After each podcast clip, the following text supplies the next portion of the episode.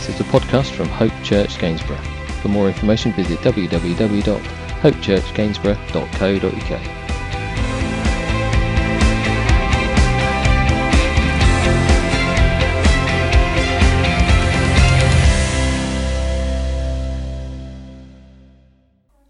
Over the last few weeks during the breaking of bread services, as if you've been there, you will know, we've been looking at the events of Passion Week or Holy Week, the week leading up to the first Easter.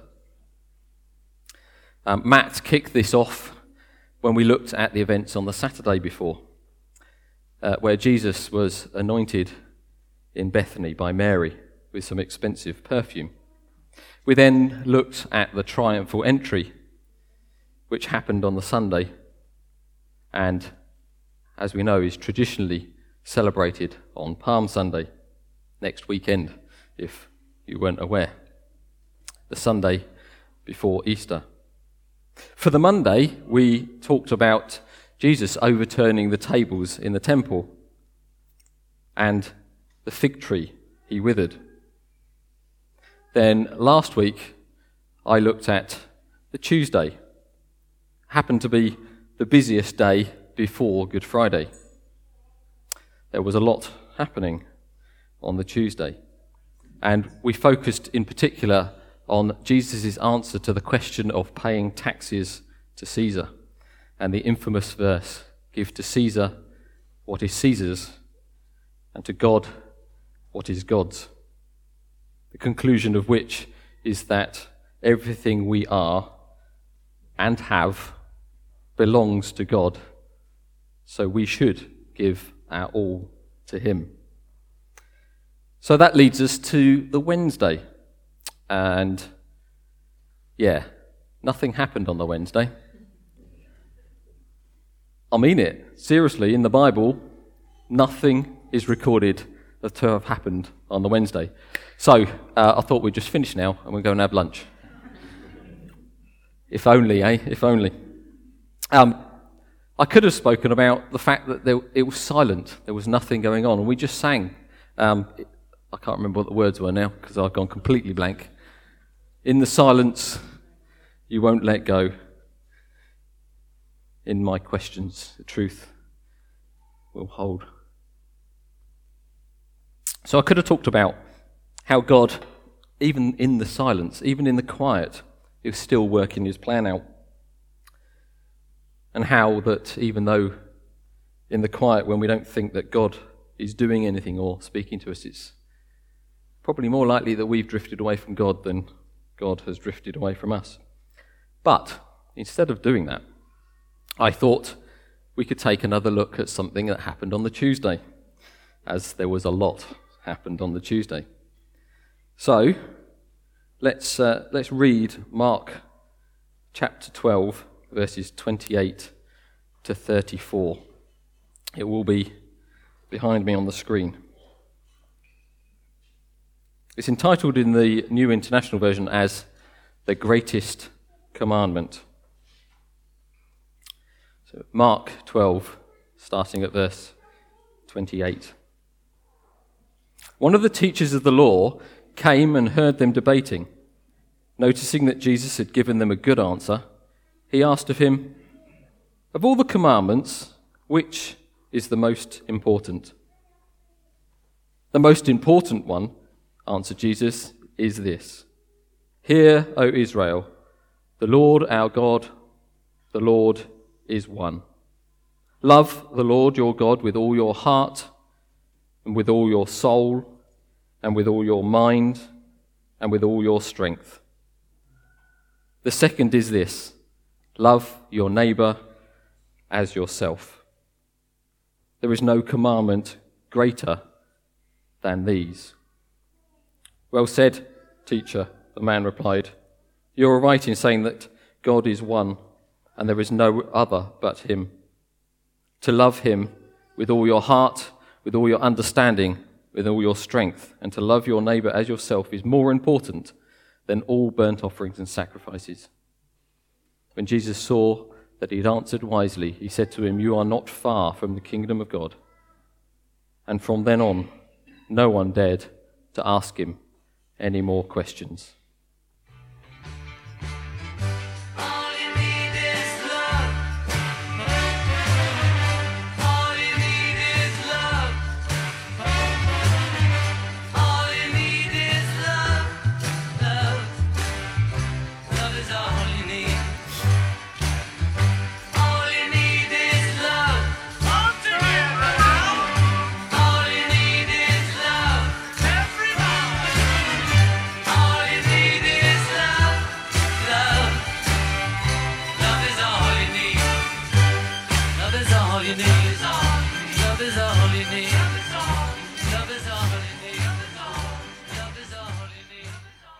I thought we had a pool table the other week, so I can't get much worse than that.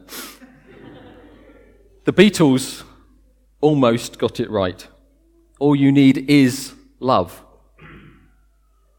However, it's not the love they were singing about. The love we need is to love God, to love others before ourselves. Basically, all of God's law could be boiled down to these two commandments. Love God, love others. So my question this morning is, how are we doing on that? How am I doing on that? I'm pointing the finger at me as well. If I asked you, do you love God? I'd hope and expect that most, if not all of you, would say yes. Absolutely. But do you really? Do I really? Do I put God first? Do you put God first in everything you do? Everything you think? Everything you say? If you can answer yes to that, then you are probably the most unique human being of all time, apart from one other, and that's Jesus himself. No, you're like me, we all fall short of this. And because we do all fail in this, we have no chance of adhering to the second part. If we don't love God, how can we possibly love our neighbours as God intended? And I don't mean your next-door neighbour or the person down the street. Jesus taught us that our neighbour is everybody, even those we don't like, even our enemies. The Bible tells us that we all fall short of the standard. We all fail to love God with all our heart, mind, soul, and strength. Therefore, we have all sinned. We have all missed the mark. None of us are perfect. God created us perfect, without defect, without sin. We met that mark. We achieved the standard. But we chose to turn away from God. We chose to turn our backs on his perfection, and we continue to do so. We went our own way. That is what sin is. Maybe this morning you don't feel that there is anything wrong with the way you live. You live a good life. You do as much good as you can. You are better, kinder, more helpful than most. But the Bible clearly says that all have sinned and all fall short of the glory of God. Sin is mentioned hundreds of times in the Bible, starting with the original sin when Adam and Eve ate from the tree of knowledge. We often just look at sin as simply violating the Ten Commandments. However, Paul, a writer to the early church, puts this in perspective when he says, "Therefore, no one will be declared righteous in God's sight by the works of the law. Rather, through the law, we become conscious of our sin. God wants us to recognize our sins. Even those who have not murdered or committed adultery will find themselves convicted of lying or worshipping false gods, ultimately putting other things ahead of God. The problem with sin is that any amount, however little or insignificant we feel it might be, any amount separates us from God. There's an Old Testament, a couple of verses in the Old Testament from Isaiah, which summarize this quite well. It's Isaiah 59, verses 1 and 2. Surely the arm of the Lord is not too short to save, nor his ear too dull to hear. But your iniquities have separated you from your God. Your sins have hidden his face from you, so that he will not hear. It is us who turned away from God. He loves you, and he wants you to turn to him. Quite simply, the Bible tells us this. The famous verses from John 3:16 and 17 say, "For God so loved the world that he gave his one and only Son, that whoever believes in him shall not perish, but have eternal life. For God did not send his Son into the world to condemn the world, but to save the world through him." Romans 5:8 tells us that God demonstrates his own love for us in this: while we were still sinners, Christ died for us. And the Apostle John wrote in 1 John 4, "This is how God showed his love among us. He sent his one and only Son into the world that we might live through him." This is how we know what love is. Jesus Christ laid down his life for us. God loves us, and he gives us every chance to turn to him because of his great and never-ending love for us. God wants us to benefit from and inherit all the good he has for us. He also promises that if we reject his love, we will face eternal hell, eternal separation from God. God sent his Son, Jesus, to pay the price for us so that we could be forgiven and saved from that punishment of hell. Jesus died in our place.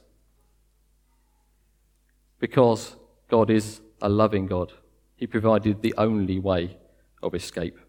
No matter how many mistakes you've made, no matter how unworthy you feel you are, he still loves you and wants you to come to know him.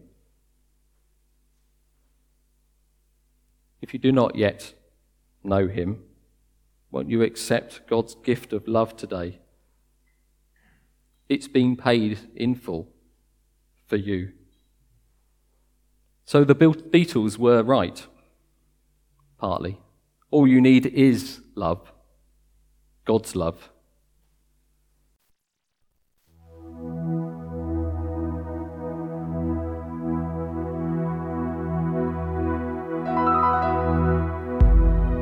The words you are about to experience are true. They will change your life if you let them, for they come from the very heart of God. He loves you, and he is the Father you have been looking for all your life. This is his love letter to you.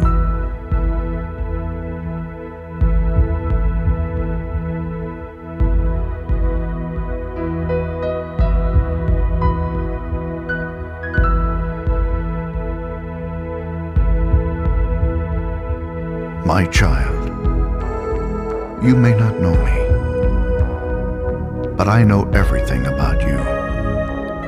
I know when you sit down and when you rise up. I am familiar with all your ways. Even the very hairs on your head are numbered, for you were made in my image. In me you live and move and have your being, for you are my offspring. I knew you even before you were conceived. I chose you when I planned creation. You were not a mistake, for all your days are written in my book. I determined the exact time of your birth and where you would live. You are fearfully and wonderfully made. I knit you together in your mother's womb and brought you forth on the day you were born. I have been misrepresented by those who don't know me. I am not distant and angry, but am the complete expression of love. And it is my desire to lavish my love on you, simply because you are my child and I am your father. I offer you more than your earthly father ever could, for I am the perfect father. Every good gift that you receive comes from my hand, for I am your provider and I meet all your needs. My plan for your future has always been filled with hope, because I love you with an everlasting love. My thoughts toward you are countless as the sand on the seashore, and I rejoice over you with singing. I will never stop doing good to you, for you are my treasured possession. I desire to establish you with all my heart and all my soul, and I want to show you great and marvelous things. If you seek me with all your heart, you will find me. Delight in me, and I will give you the desires of your heart, for it is I who gave you those desires. I am able to do more for you than you could possibly imagine, for I am your greatest encourager. I am also the Father who comforts you in all your troubles. When you are brokenhearted, I am close to you. As a shepherd carries a lamb, I have carried you close to my heart. One day, I will wipe away every tear from your eyes, and I'll take away all the pain you have suffered on this earth. I am your Father, and I love you even as I love my Son Jesus. For in Jesus, my love for you is revealed. He is the exact representation of my being. He came to demonstrate that I am for you, not against you, and to tell you that I am not counting your sins. Jesus died so that you and I could be reconciled. His death was the ultimate expression of my love for you. I gave up everything I loved that I might gain your love. If you receive the gift of my Son Jesus, you receive me. Nothing will ever separate you from my love again. Come home and I'll throw the biggest party heaven has ever seen. I have always been Father and will always be Father. My question is, will you be my child? I am waiting for you. Love, your dad, Almighty God.